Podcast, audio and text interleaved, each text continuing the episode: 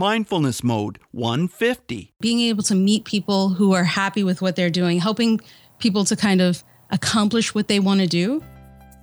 Reach new heights of calm, focus, and happiness on Mindfulness Mode with me, your host and mindfulness life coach, Bruce Langford.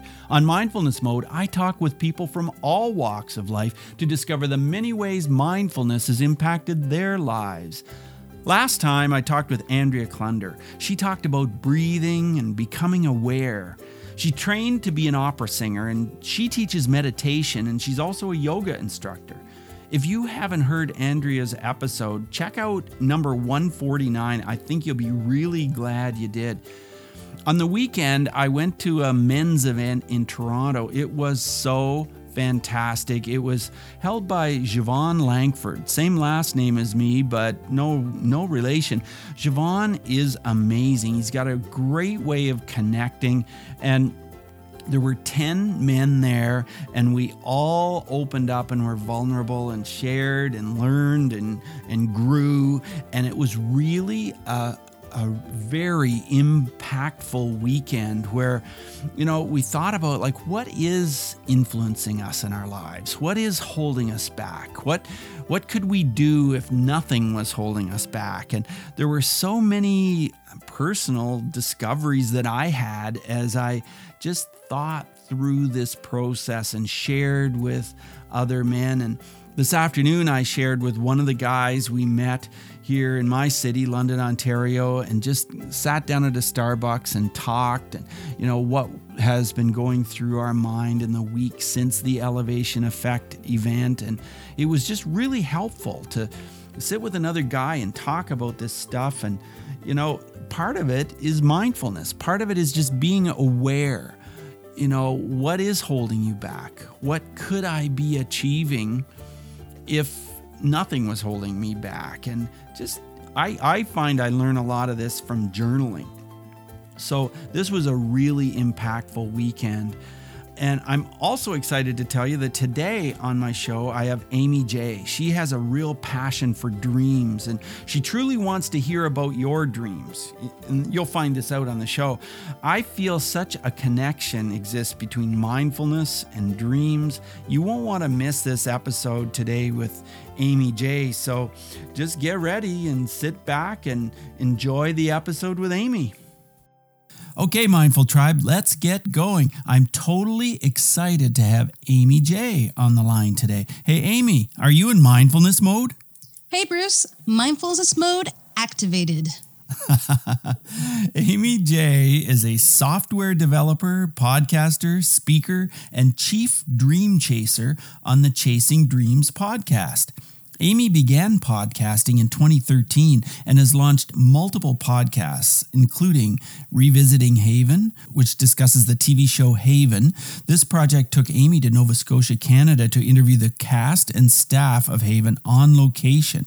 With her latest podcast, Chasing Dreams, Amy is working to inspire and motivate people to chase their own dreams. Amy believes that it's important to live without regret, and as such, you need to make moves, take a chance, and chase your dreams.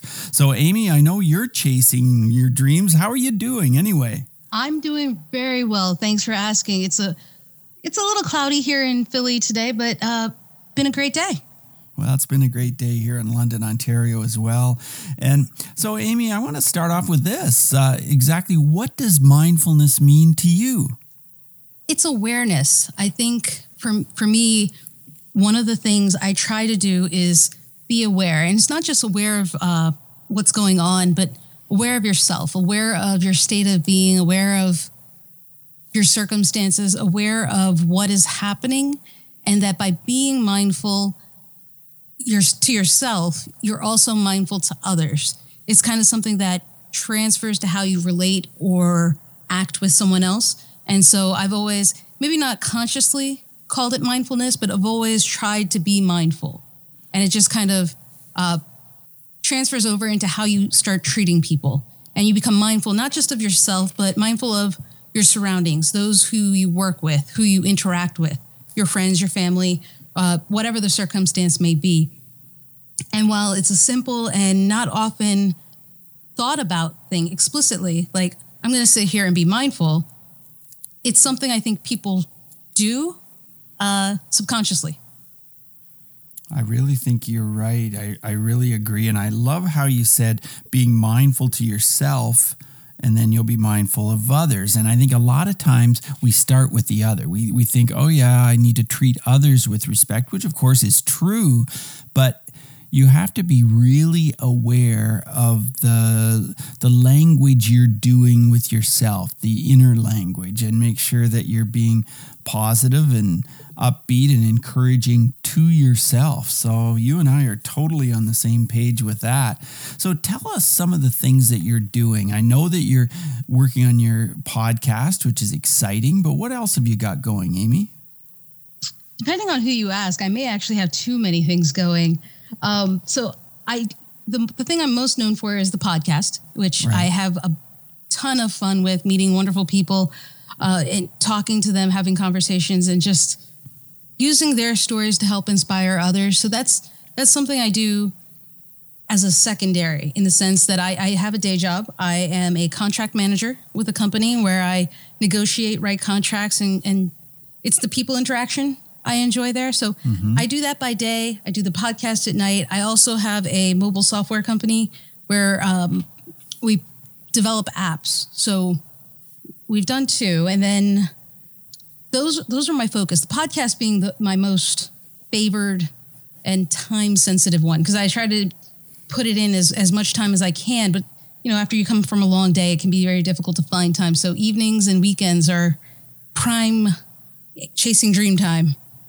Well, they really are. Yeah, for sure. And so I want to ask you about your podcasting because I know you've done quite a bit of it with different shows. Mm-hmm. Do you find that things have really evolved with the way you are interacting with your guests as part as far as being in the moment and I mean when you're a podcaster there's so much to think about there's the technology you know is it recording properly is everything set up do you have questions ready and all that kind of thing and I know it can be a little bit crazy as you're doing all that, do you find yourself being able to easily focus on the other person?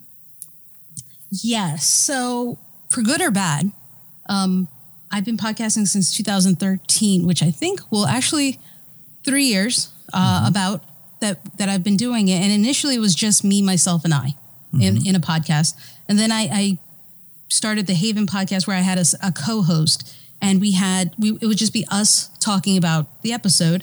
And then we slowly started integrating interviews. And this was before i did uh, chasing dream kind of interviews. So i got the sense of working with a host and a guest. And so at that point when you have so many people in the pot so to speak you want to be a little coordinated. So my co-host and i would put questions together for that guest. Mm-hmm. and i find that when you do that, there's a little bit more structure. There, it's a lot easier to get through, admittedly. But I made a conscious decision when I did Chasing Dreams to not do that, which seems dumb in the sense that I see that preparing, I, I just went ahead and said that preparing questions, you know, makes it easier and makes more sense. The reason I don't do that with Chasing Dreams, and I try not to, I give, just as you do with your guests, you know, kind of give them a sense of what the interview will be like, the questions that they could expect. Sure. I don't specifically put a question out there. I don't prepare. I there are some that I will put a question or two. I want to make sure I ask. Mm-hmm. But the mm-hmm. reason I don't is I want the the interview to be I want it to be shaped by the answers of the guest and their story. So what I try to do is understand who the guest is, what they're doing, and what their actual dream is, and then have a conversation conversation with them in such a way that the audience will discover them. Right, that makes sense. And so, what's your dream, Amy?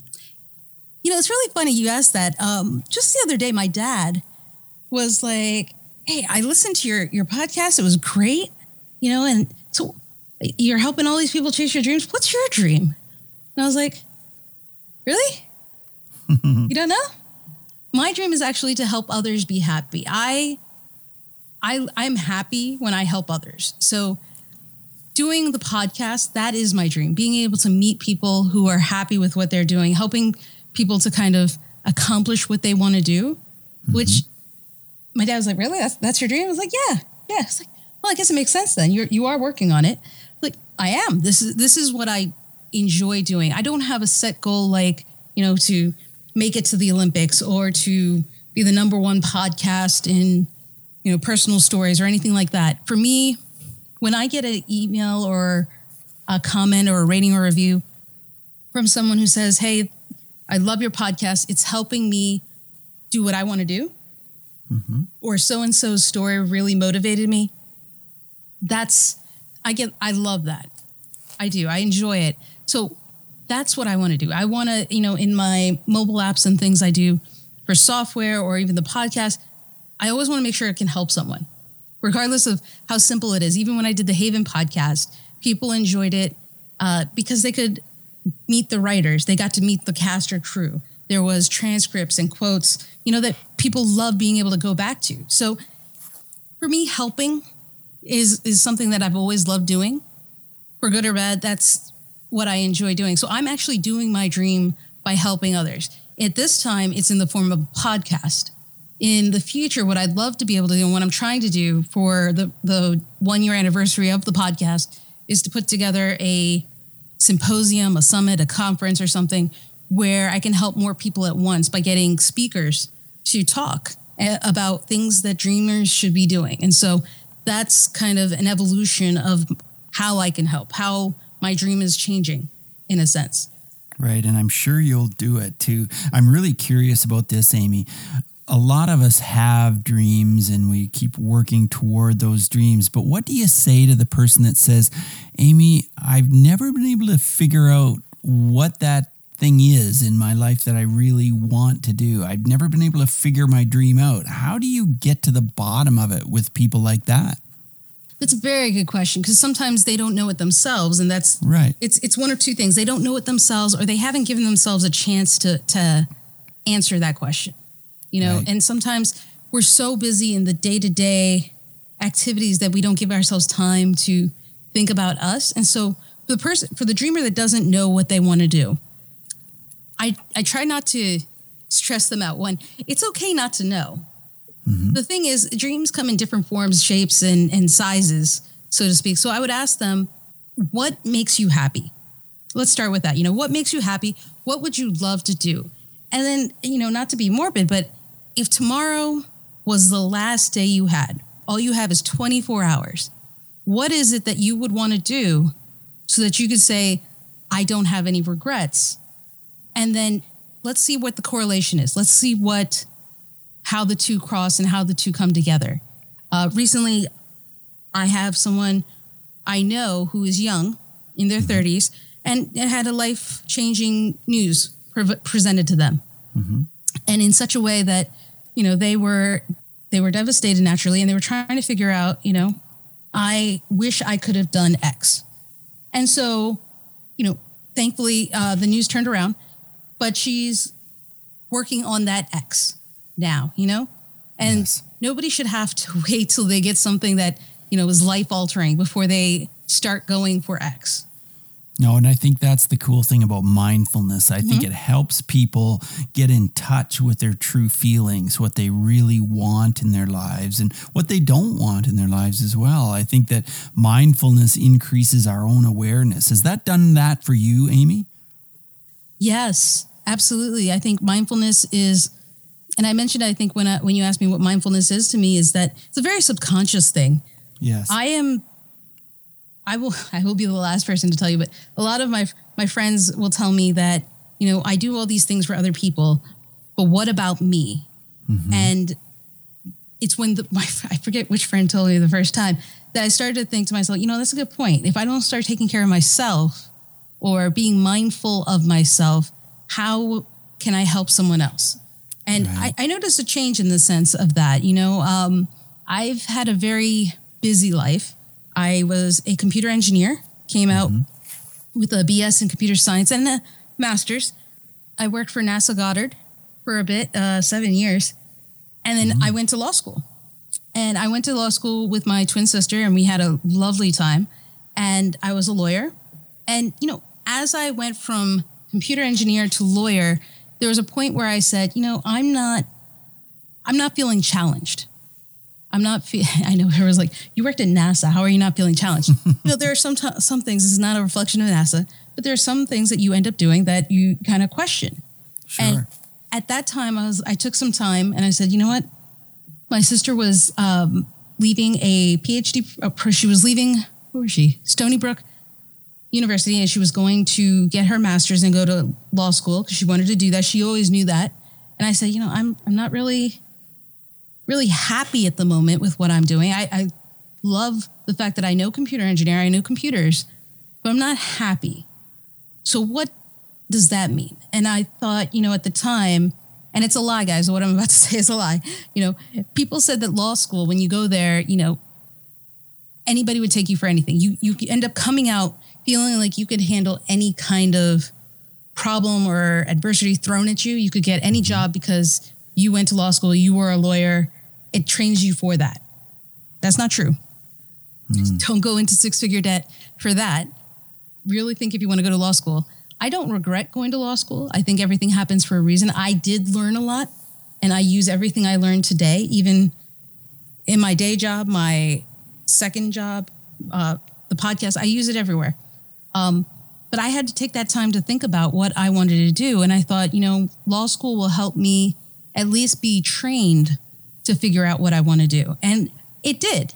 It did, but it still took me some time to be truthful with myself about what I wanted to do, which is help others. And I couldn't figure out how to do that. And I kept trying different things. And so I never regretted any of my decisions or anything I was doing because I'd always find a new way to try something. So I was always chasing my dream. I just was never sure what form it was coming in. Right, right. Well, I've always wondered, you know, as a lawyer, does mindfulness look different? I mean, you must really have to be in the present much of the time when you're when you're working on cases or whatever. But what do you think when you became a lawyer? Did did things look different to you? Bruce, have you ever heard the uh, saying or, or ever experienced the thing where people like, you know, you never see a Toyota, a blue Toyota Camry. You yes. never see it. And then suddenly I've you see this. one and it's all over the place. They're everywhere. Right? Yes. You, you ever yes. experienced that? Yes, I have. When you go to law school and you take that first class or that first semester and you get through it, nothing is the same. You know, I don't look at TV shows the same way. I don't look at conversations I have with people the same way. Um, something happened recently. Oh, you know, there was this uh, Pokemon video because, you know, mm-hmm. Pokemon Go, I guess, is the big thing right yes, now. It is. And someone put together a video of uh, Pokemon's Revenge where, pe- where grown men were dressed up as Pikachu with these large Pokeballs. And they would get out of the van and they would throw it at people.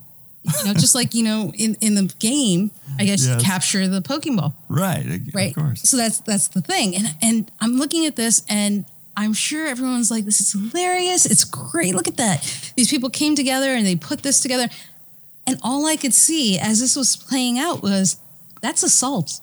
Uh, that is that is assault. He did not want that.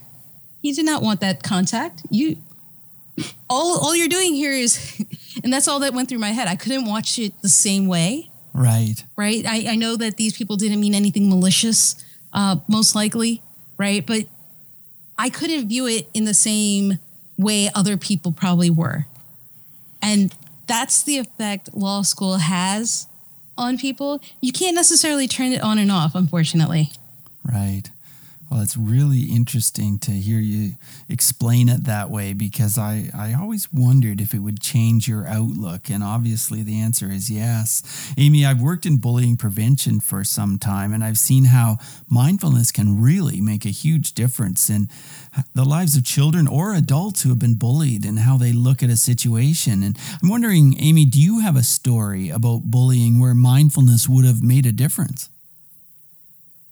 I have to say, I was I've been very blessed in that I have not been bullied personally. Mm-hmm. Um, I acknowledge that I am very blessed in that sense. A friend of mine recently was bullied online, uh, which you know you would refer to as uh, cyberbullying. Yes, and I think it was a situation where mindfulness would absolutely have been helpful in the sense that this was um, this was a situation where one person felt one specific way about mm-hmm. a situation and the other person you know had innocent intentions you know there was nothing uh, n- nothing hostile or negative towards it however uh, let's go with uh, john and we'll go mm-hmm. with tom so tom is my friend right. john is the uh, other individual so right. Tom is is tweeting and you know just talking about an experience he had about a specific subject and John, you know, with Twitter, you can always see something, right? So they're not sure. friends directly, but they, I guess, look at the same hashtag. And so John sees Tom's tweets and then he starts expressing his opinion to Tom. Mm-hmm. And Tom's just saying, you know, he's not directly involved in the situation. So he's just expressing his outside knowledge of what's happening. And John is someone who has direct knowledge, John wasn't intent, his intent wasn't, if you look at the, the string of tweets, wasn't to educate, but more to berate or uh, diminish Tom's feelings. Right. You know, it, and, it, and it was sad. And I was not made aware of the situation until after the fact. Mm-hmm. Um, I'm not saying that would have changed anything, but, you know, Tom uh, felt bad.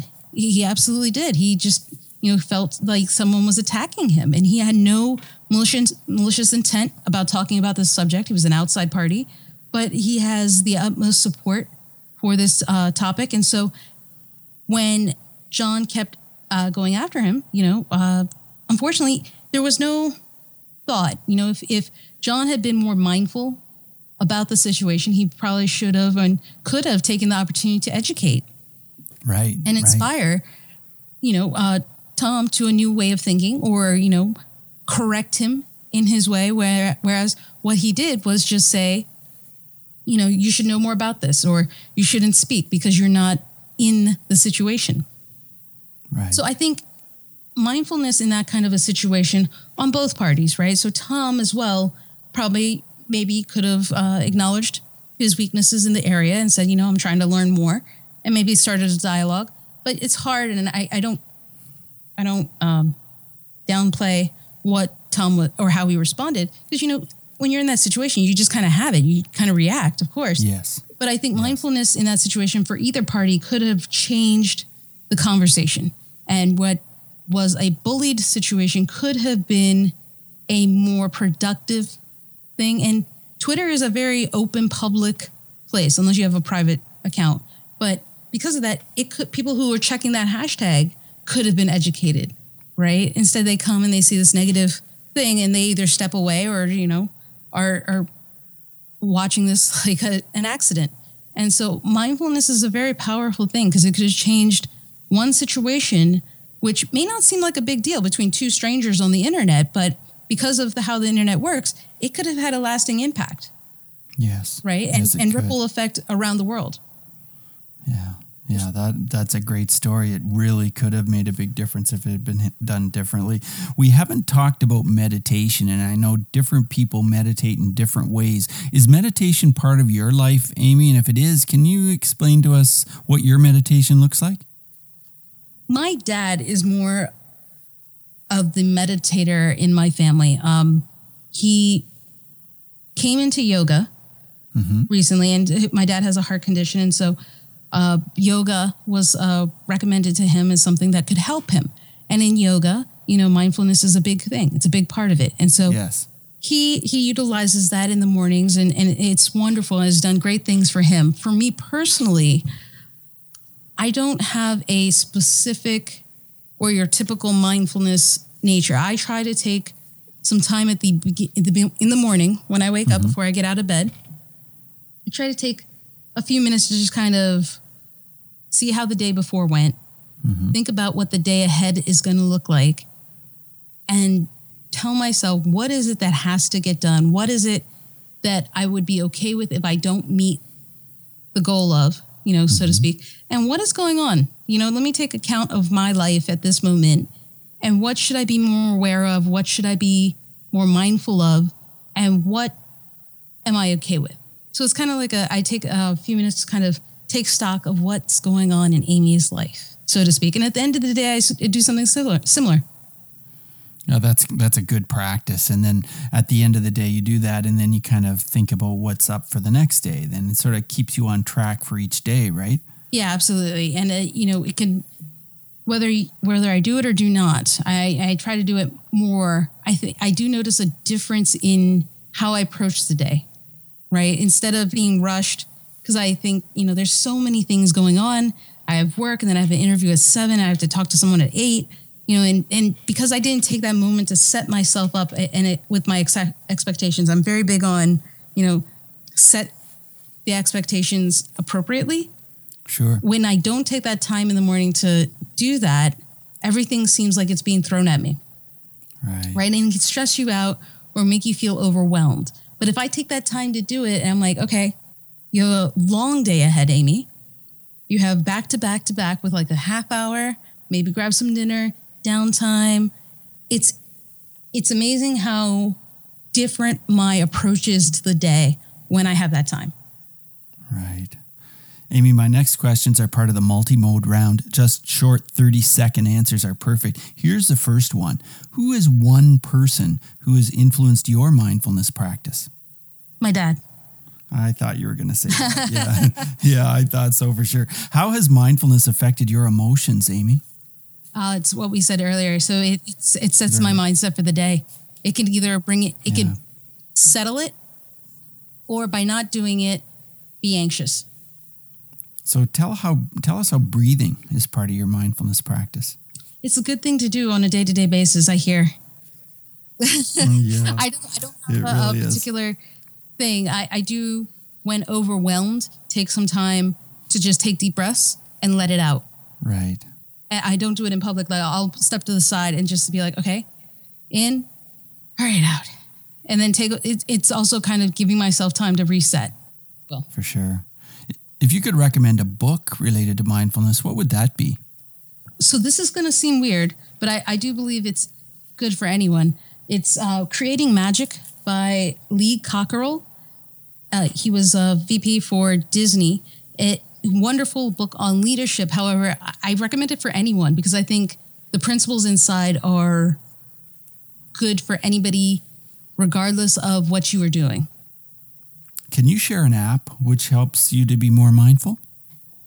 Any kind of to do list. So, Wunderlist or Things, those are two different productivity apps that kind of list what you have to do for the day.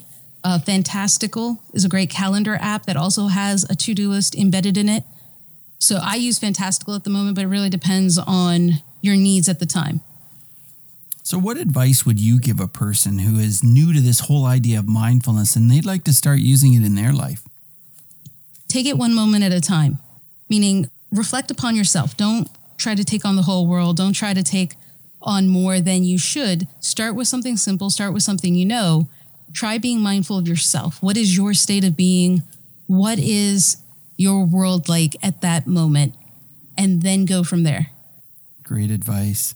Amy, it's been really fantastic to get a chance to talk with you. Can you share with Mindful Tribe how we can learn more about what you do and connect with you? Absolutely. I would love to connect with you with you guys on social media. I'm at Aimee J21. That's A I M E E J21 on Twitter, Facebook, uh, Instagram. Facebook, it's official.aimeej21. And you can find me also at chasingdreamshq.com, where the podcast is and um, some resources. That is great. Thank you so much. I'm really intrigued with everything you're doing in your life. And I know you are helping so many people and improving their lives. So thanks again for being part of Mindfulness Mode today, Amy. Well, thank you for having me on, Bruce. I love the conversation. I love what you're doing and wish you all the best. Thank you very much. You take care, Amy. Bye now. Thank you so much for joining us today on Mindfulness Mode. For insightful blog articles and show notes for every episode, check out mindfulnessmode.com. If you've enjoyed this podcast, you could help us out by clicking on the iTunes link on our website and leave a rating and review. Till next time, Mindful Tribe, use what we've learned today to reach new heights of calm, focus, and happiness. stay in the mode,